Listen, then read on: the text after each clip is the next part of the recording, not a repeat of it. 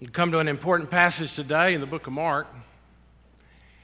And uh, one of the reasons that, that, it is important is Jesus has been asked a lot of questions over the last uh, three years of his ministry. And what's interesting in our text today is this the last question. And Jesus was asked questions for a lot of reasons, uh, most of them to trap him. But we find a scribe a Pharisee, who apparently asked him a sincere question. In fact, Jesus tells him he asked a wise question. But when Jesus answers this question, the man is mesmerized, but not only that. All the crowds that are around who are Jews, who, who had been taught falsely for hundreds and hundreds and even thousands of years, that righteousness comes through obedience to the law and through performance. Uh, it so uh, disturbs them, okay, that it said, the text tells us that no one dared ask him another question. After that, Jesus asked questions to his disciples. The disciples asked him questions. This is the last public question. So I want you to think about how Jesus would answer this last public question. Redeemer, we believe God's Word is the holy and inerrant Word. And so as I read God's Word, understand this is God's Word.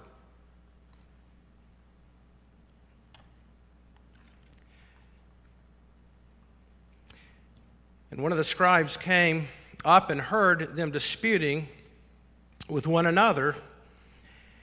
And seeing that he answered them well, asked him, which of the commandments is the most important of all? And Jesus answered, The most important is, Hear, O Israel, the Lord our God, the Lord is one. And you shall love the Lord your God with all your heart, with all your soul, and all your mind, and with all your strength. And the second is this you shall love your neighbor as yourself. There is no other commandment greater than these. And the scribe said to him, You're right, teacher. You have truly said that he is one and there is no other besides him, and to love him with all your heart and with all your understanding, with all your strength, and to love one's neighbor as oneself is much more than all the whole burnt offerings and sacrifices. And when Jesus saw that he answered wisely, he said to him, You are not far from the kingdom of God. And after that, no one dared ask him any more questions. Let's pray together. Lord, where would we be without your word that you have been so gracious to condescend to us through the prophets, through the apostles? To reveal yourself to us in black and white. Lord, where would we be without the ultimate revelation, who is the Word become flesh, Jesus Christ, who lived 2,000 years ago, who teaches us today and uh, has been raised from the dead and has given us the Holy Spirit, so that not only we, might we be near your kingdom, that we might enter your kingdom. Father, I pray that your Holy Spirit would convert people today. Lord, that you would usher them into the glories of what it means to, to truly know you in a way that responds in love and mercy toward others and love and devotion to you. And we ask these things in your name. Amen. Uh, if you've been with us for most of the year, we've been looking at the, the book of Mark.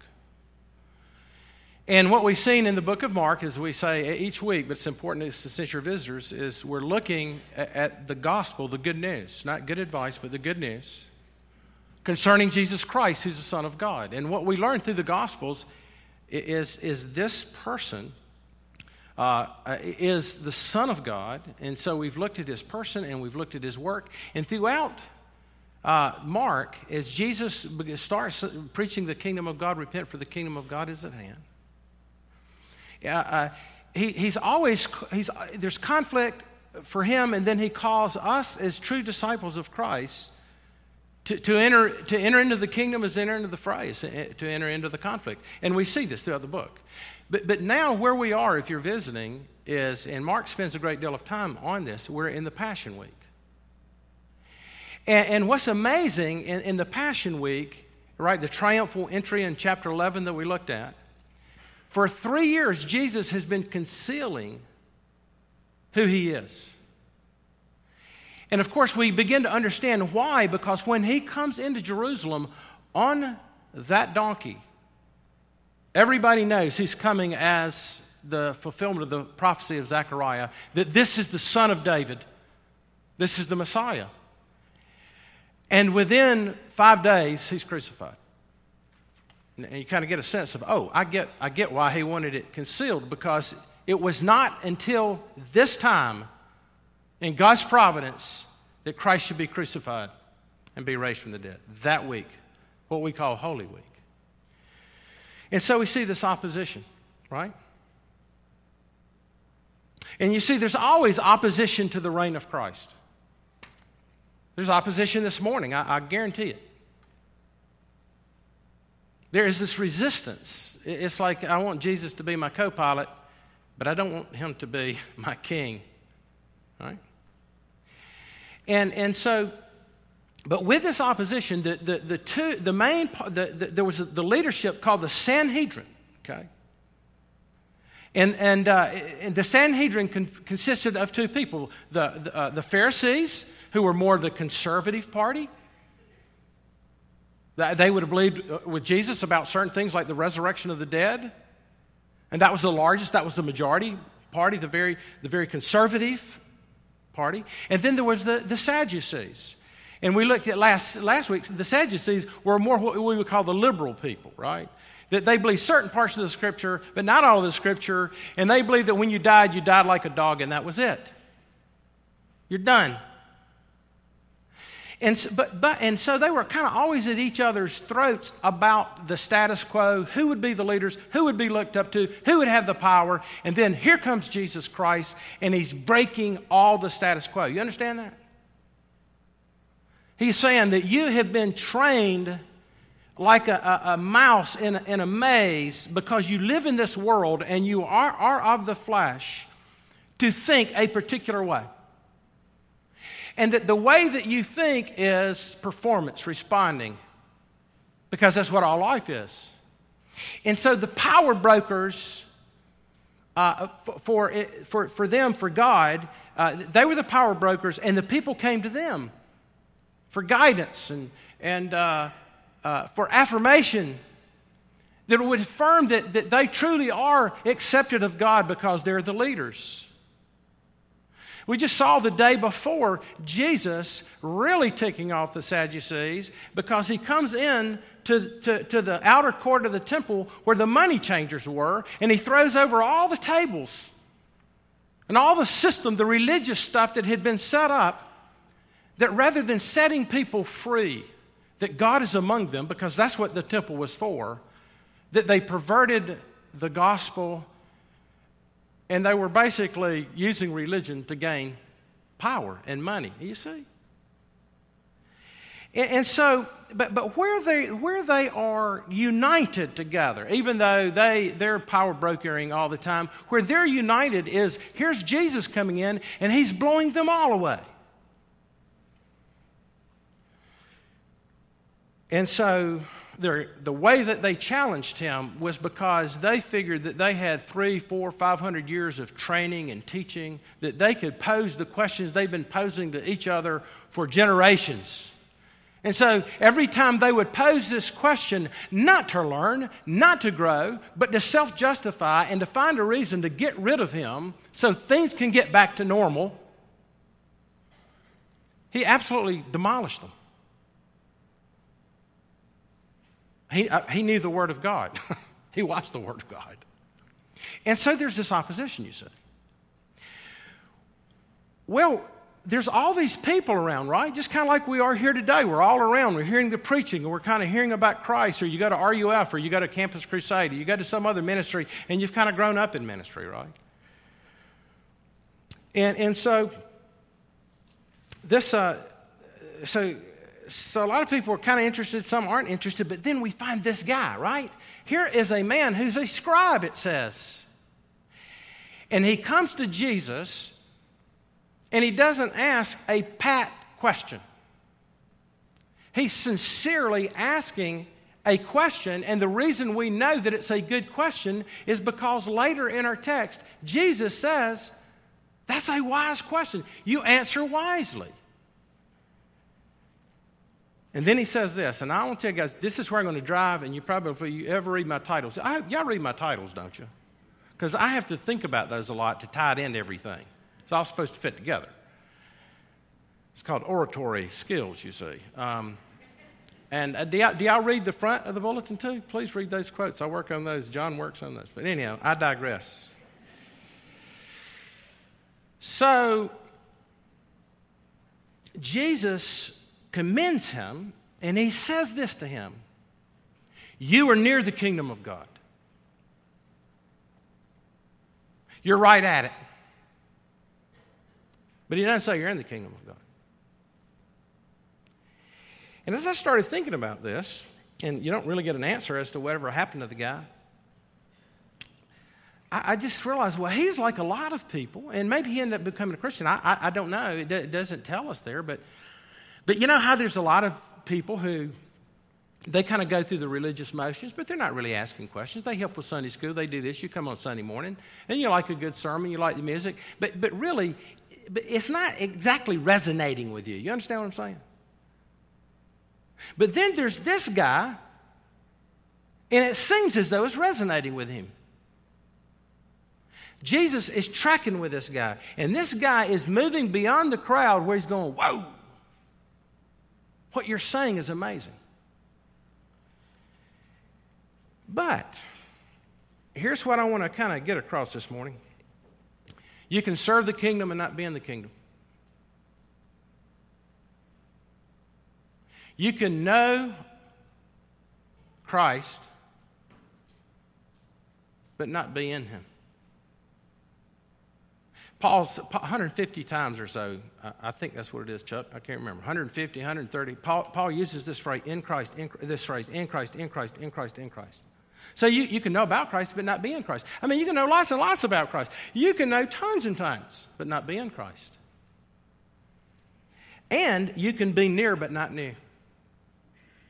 You can be so near to the kingdom of God. You can be like this guy. You can be interesting and curious and a good person. You're not going to have an affair. Uh, you, you, uh, you're not, uh, you know, you're going to read your Bible and get to know the things and hang around Christ. But there's a difference between being nice and being new. You understand that? And of course, at the heart of the evangelical faith is not evangelical truths that, uh, you know, Christ, I believe the Bible's an errant word of God, and Christ, we're sinners, and Christ died for sinners and raised from the dead, and I believe these. I'm an evangelical. No, you know what it means to be evangelical? It means to be born again. It means you've been made new because you've been converted. And you can't do that to yourself. So the question ends up being how do I know? Right? I know some of you think, wow, we, we get challenged a good bit about this whole business. Do, do, I know Christ? Well, that's my responsibility. It's John's responsibility. It's our responsibility to the folks who just came up here today to make sure that they get more than near. But you're in. Because to not be in the kingdom of God is to be in the kingdom of Satan. And is to be completely hoodwinked, whether you're a fornicator or, or, or whether you're a church lady or whatever you may be, it is to be hoodwinked. It is not to go, oh, and you say, well, how do I know that? Well, here's the question Do you love the triune God? God the Father, God the Son, and God the Holy Spirit. Do you love God? And then kind of gets all hooked up with this, and therefore do you love people? Well, I trust this passage will make things very clear. Now, this passage breaks down pretty easy. There's, there's a question that's posed about this. And then there's the question that's answered. And then I want us to look at a, an answer properly understood. We see the crowd, we see the, the man, uh, the, the, the, scribe. So, uh, here's the, there's a question posed. Notice what he says in verse 28. Uh, and one of the scribes came and heard him disputing with, with one another, and seeing that he answered them well, asked them which commandment is the most important of all. Okay, so Jesus, he sees Jesus answering them well, right? So he, he is fascinated. And uh, so, so he, he, and what he's fascinated about is how he engages the Sadducees. He's a Pharisee, he believes in the resurrection, and that's always been a big debate. And they didn't know how to answer some of the Sadducees' questions, and Jesus powerfully answers it. It says the Sadducees ne- neither know the scriptures nor they know the power of God. And he is mesmerized. And, uh, and, and, listen, why are, some of, why are some mesmerized and others aren't? I, you ever wonder that? But he is. And so, he, he, he, is, a, he is what you would call the, the conservative, right? He's the one that believes in eternal life. But everything that he had learned, everything that he had been mistaught, and they've been misteaching this for years, and he gets mistaught in places called churches that go for Christian churches that are basically no different. That you needed to get God to love you by doing what God says. You merit God's favor, you merit His love. Now, that's what he believed. That's what some of you believe today. Even though you go, no, I don't believe that. I believe that Jesus Christ. Uh, well, I'm going to ask him, do you love him? Or, or are you like, you're always ticked off because you have to do more? And man, he demands too much of me. And man, this is, I mean, uh, uh so, so that's a performance based thing. So, but, but his question is this now, uh, Jesus, uh, according to our laws, there's 613 of them now. Uh, some scholars think 615, but what they have done is they've gone from, and then listen to me. If you, you think God is not good, God is so good. When He created human beings, obviously He had to give one law because, you know, I gave that one law. Let me tell you what to go, I'm the creator and you're the creature. I'm the Almighty God, the creator of heaven and earth, and you know what? I am self existent being. You, you are a human being. And you exist because I made you. So here's the one law. Just, just, uh, just do what I say, and you'll basically don't eat of the tree of the knowledge of good and evil, and everything will be great. Let me ask you, do y'all think that's reasonable? I think it's reasonable. But guess what? They didn't do that. They, they, they wanted to be their own God. They wanted to, to run their own lives, just like we do. I don't want to bow down to a sovereign government. I don't want to bow down to a sovereign God. I want to do my own thing. And so, what does God do? He gives 10 more commandments, right? He gives t- later, okay. Now, here's what's important to understand about. God gives 10 more commandments. And say, well, why if, why, if they broke that law, why does He give 10 more commandments? Well, what's kind of interesting is if you know, do you remember where God gave the Ten Commandments? He didn't give it in Egypt, He didn't give it there. They were in bondage there. Why would he put them under more bondage? You got to obey Egypt, and then you got Ten Commandments that you can't keep in the first place. No, you know what God does first? He delivers them. And then he gives the Ten Commandments. And so the Ten Commandments are there because we're fallen, but because God loves us, A, to show us what God's like, what we're to be like, but it's also because we're fallen to point us to Jesus to Jesus Christ. Listen, I, I, you know, if you're visiting today and go, and you've always thought, keeping Ten Commandments, that's what I need to do. I need to be a good person. I, I haven't had affairs. And, and what, you know, let me just tell you, you're hunting up the wrong tree. The purpose of the law is to drive you to Christ. But here they have now 613. And so he's got a dilemma. And, and so what, what he's asking is, uh, is Jesus, can you kind of reduce this down a little bit? I heard somebody put it this way, and I, and I think I agree with this. You know, there tend to be two kind of people. There tend to be liberal people or conservative people. If you're not a Christian, you tend to be liberal or conservative. And a lot of conservative people think they're Christians because they're Republicans or, you know, because they're conservative. They believe in less government, less taxes. And, and, and, and, and by the way, I don't, y'all know me, I don't make political statements. I'm not making one now. But on the outside, people tend to be liberal, right? Progressive, you hear the term progressive, that, um, you know, more government and they take care of each other and so on and so forth. And so here's kind of the way it works. And this is how people don't understand the gospel. People who tend to be liberal tend to be people who go, well, God just loves everybody. You know, why, why, why are you all upset? Why are you talking about sacrifices and these things? God just loves everybody. But anybody that knows anything about reality looks around and sees that there's viciousness that's out there. There. There's real evil that's out there. And just to say, well, one day it doesn't really matter, there's no accounting, there's nothing that's there. Listen, even if you were to believe that, you create your own standards if you don't believe in God's standards, and you can't live according to those. And, and so that doesn't work. And then on the other hand, there are people who go, who conservative people go, I believe in tradition. I believe in the law. I believe in don't do this and don't do that. and so the others are denying the law of God so that they can have favor. And these people are trying to get God's favor and love by performing.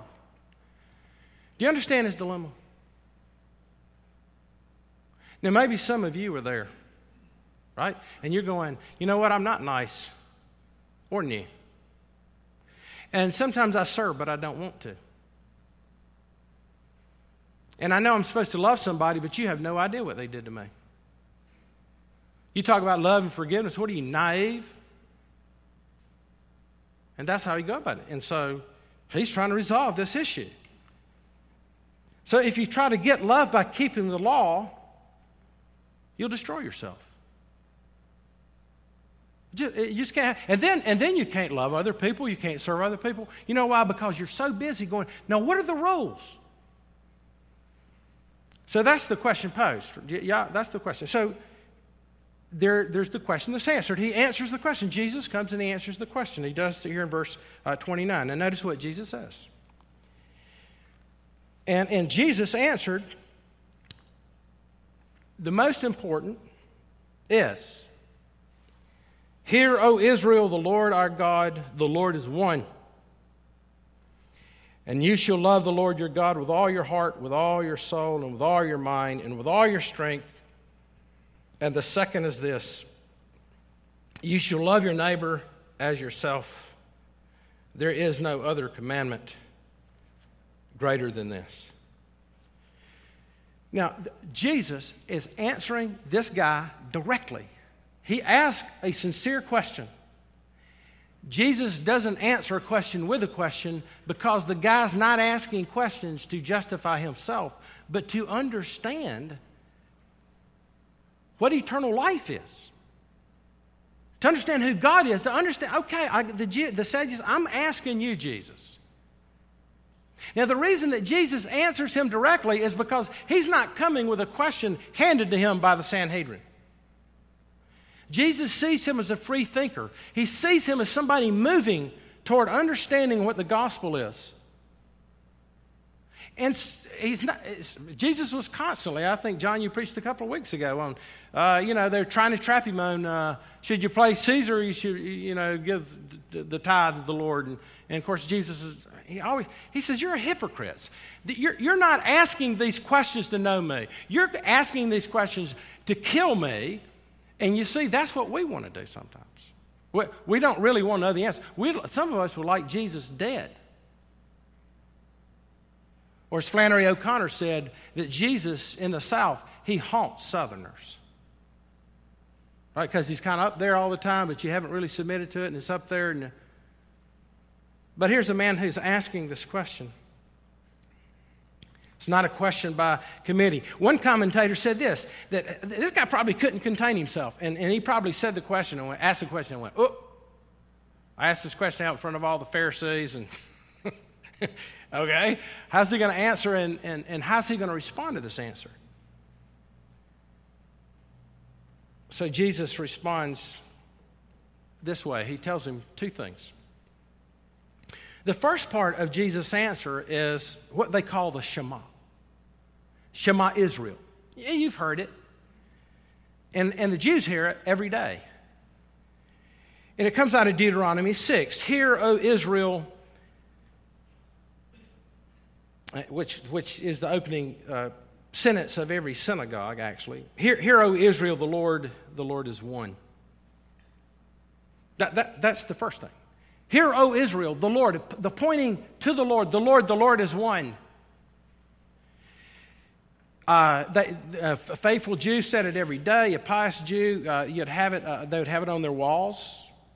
Uh, Mary Beth, uh, somebody when we got married, they you know they did, did this cross, cross stitch and it had as for me and my house, we shall serve the Lord. And we, bam, it's right there where we can sit. I bet some of y'all have that one on your wall, don't you?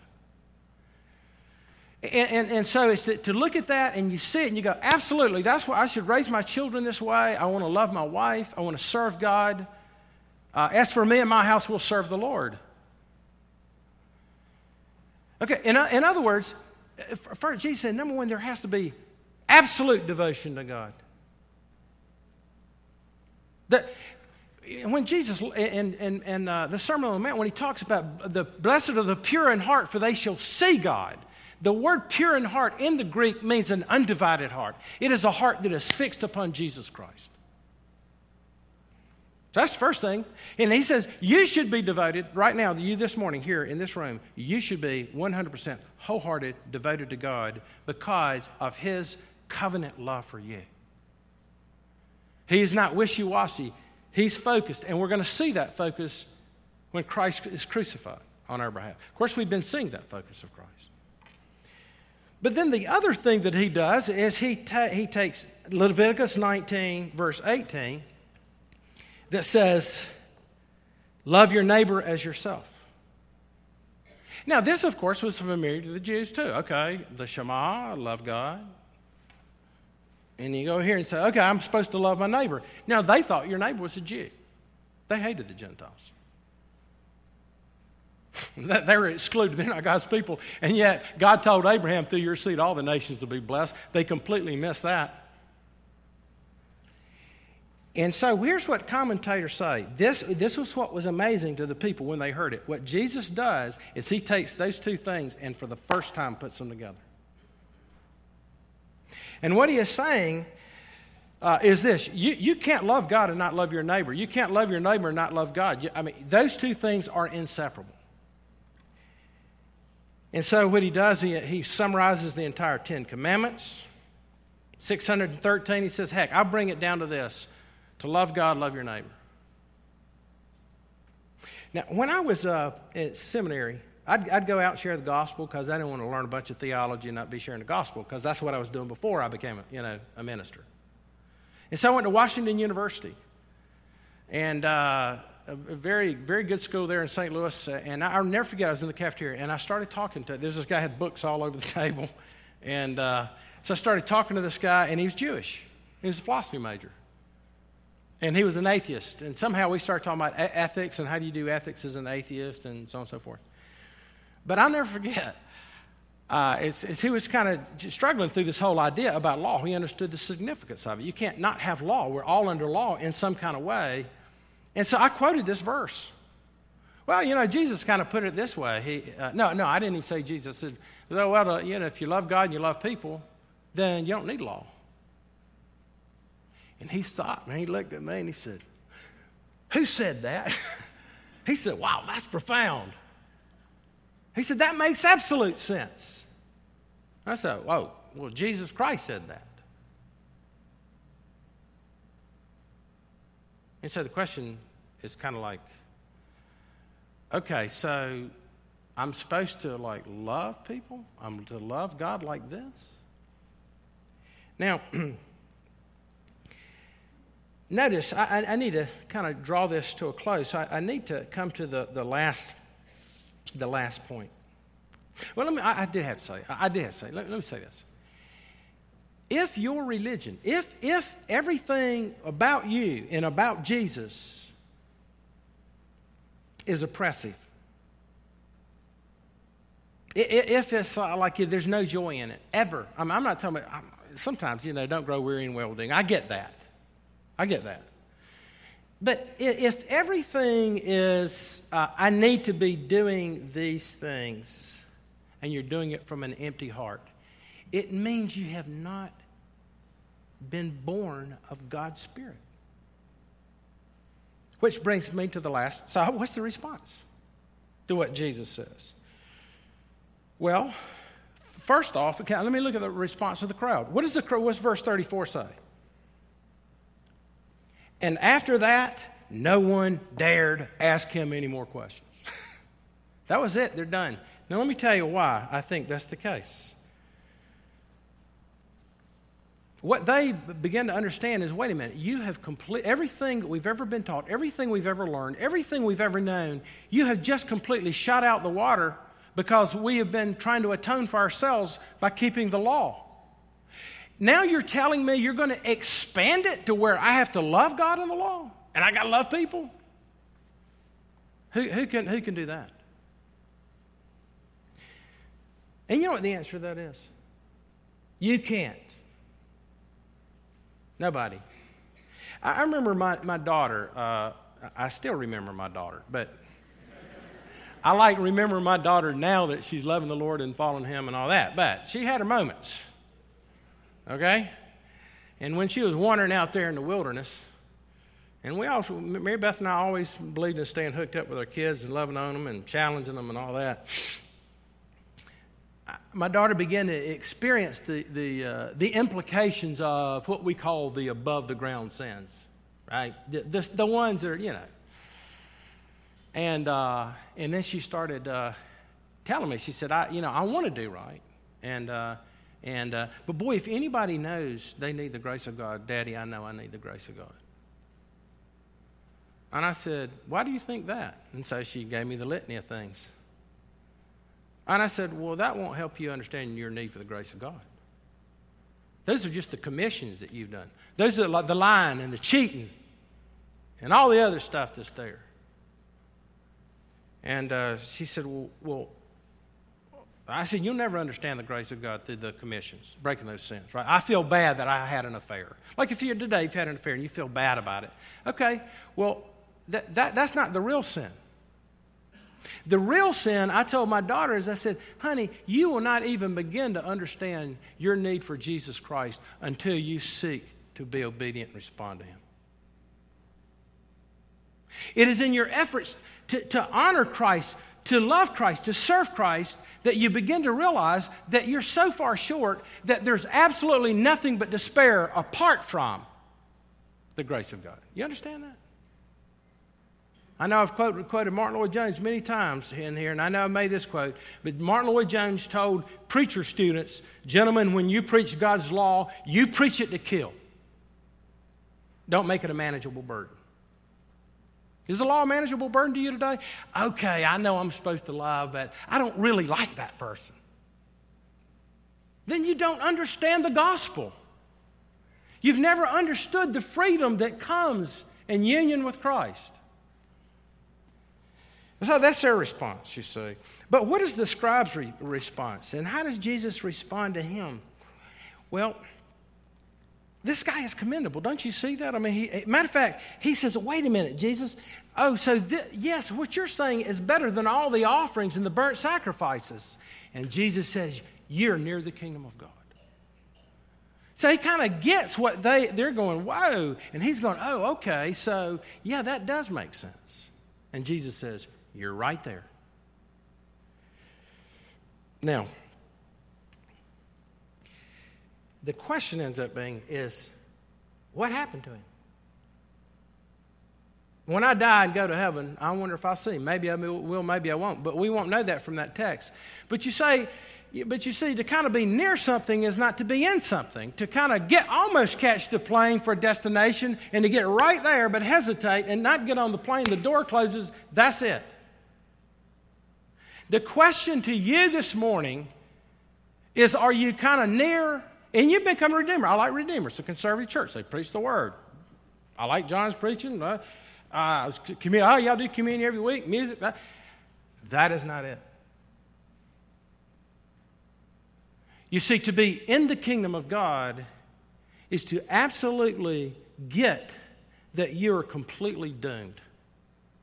And apart from the work of Christ imputed to you, not Christ plus what you do to match that.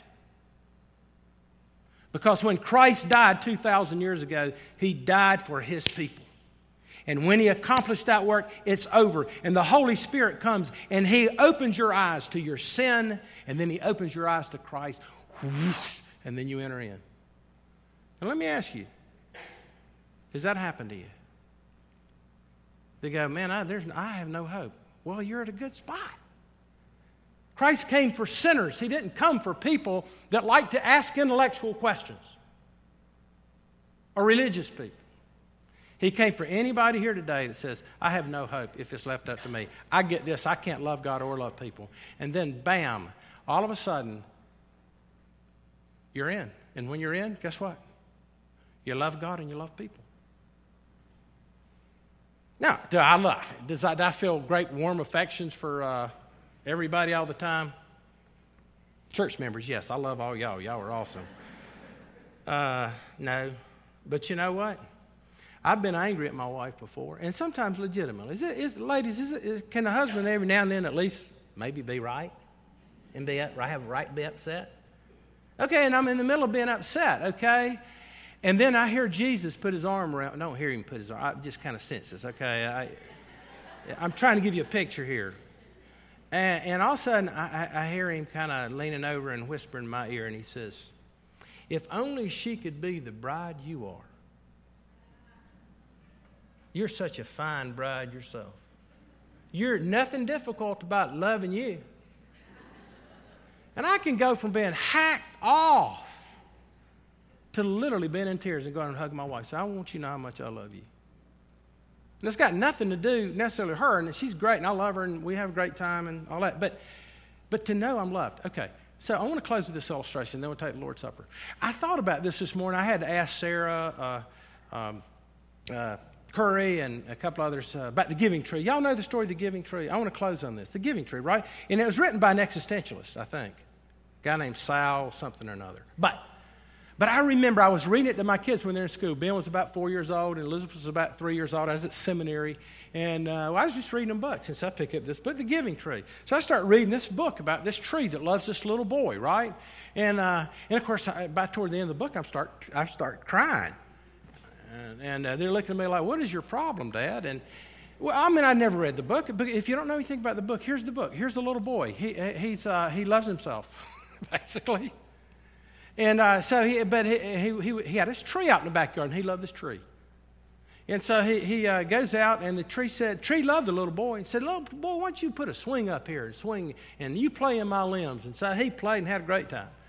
Left tree at night, went back inside, ate, and, and then, of course, the, the, the, story goes the boy gets older. And I say he don't want to play with the tree. Uh, he don't want to swing and all that. And so uh, one day he goes out to the tree, and he says, uh, Hey, listen, I think uh, I'm in love. Oh, it's tree. Oh, that's, that's, that's where I never see anymore. But anyhow, so he falls in love. He says, Hey, listen, can I have your apples?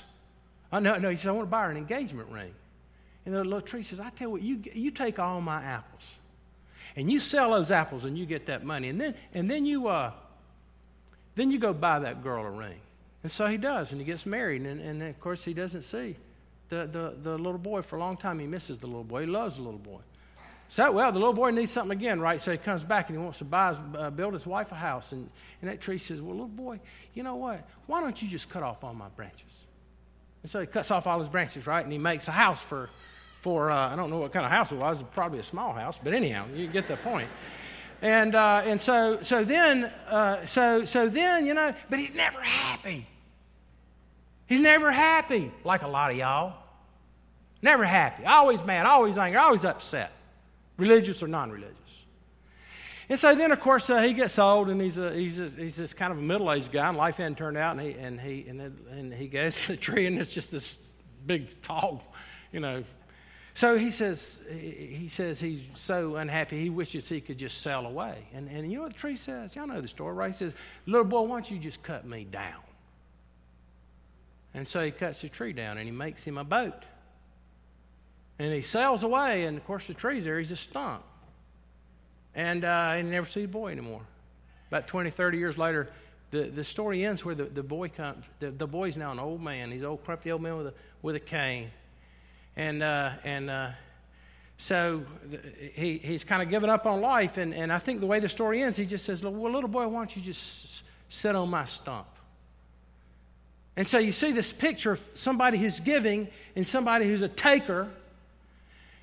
And so, well, I, I, was very moved by that. I thought, man, that's just like Jesus Christ, right? You kind of know that's where I'm headed on this, right? So, so, uh, but then I go to class, and I go to the class about the resurrection of Christ and the power of the Holy Spirit in the book of Acts, and I'm sitting in that class, and I went, wait a minute, that book's nothing like the gospel. Because you see, this boy was needy, and he went to that tree to be happy. That tree gave him everything he could give him, and after he gave him everything he could give him, it didn't change him. But, ladies and gentlemen, let me tell you something when Jesus Christ is cut down for you personally. And He's not the Savior, He's your Savior. He transforms you. Now, I ask you today have you been born again?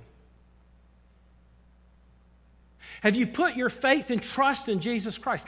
I can't explain marriage. If you're married and you know what it means to be married, to be one with something, somebody, it ain't dating. And, and you've lost your freedom but uh, you know, I knew I lost a lot of freedom when I married my wife, but I gained freedoms I never imagined having somebody love me like that. I pray that none of you would be near the kingdom when Christ comes back or when you die. I pray that you'll be in the kingdom. Let's pray together. Lord, oh God, uh, Lord God Almighty, thank you for your word. I pray that you would convert people this morning. Maybe people have already been converted through this sermon. Maybe they were converted two weeks ago, or maybe they're just starting to understand the gospel, the good news that Christ has come on our behalf. He destroyed the temple because he is the very temple of God was destroyed on our behalf. And now he's raised to make all things new. Lord, I thank you for those who know Jesus Christ here today. Lord, I pray that you would just uh, renew their love for you, their commitment to you, that it would work its way out in holiness, Christ likeness, love for the poor and the needy, love for husbands and wives, love for moms and dads and brothers and sisters and friends, and enemies.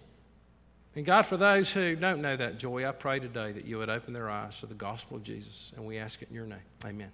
Those who would help with communion would come forward.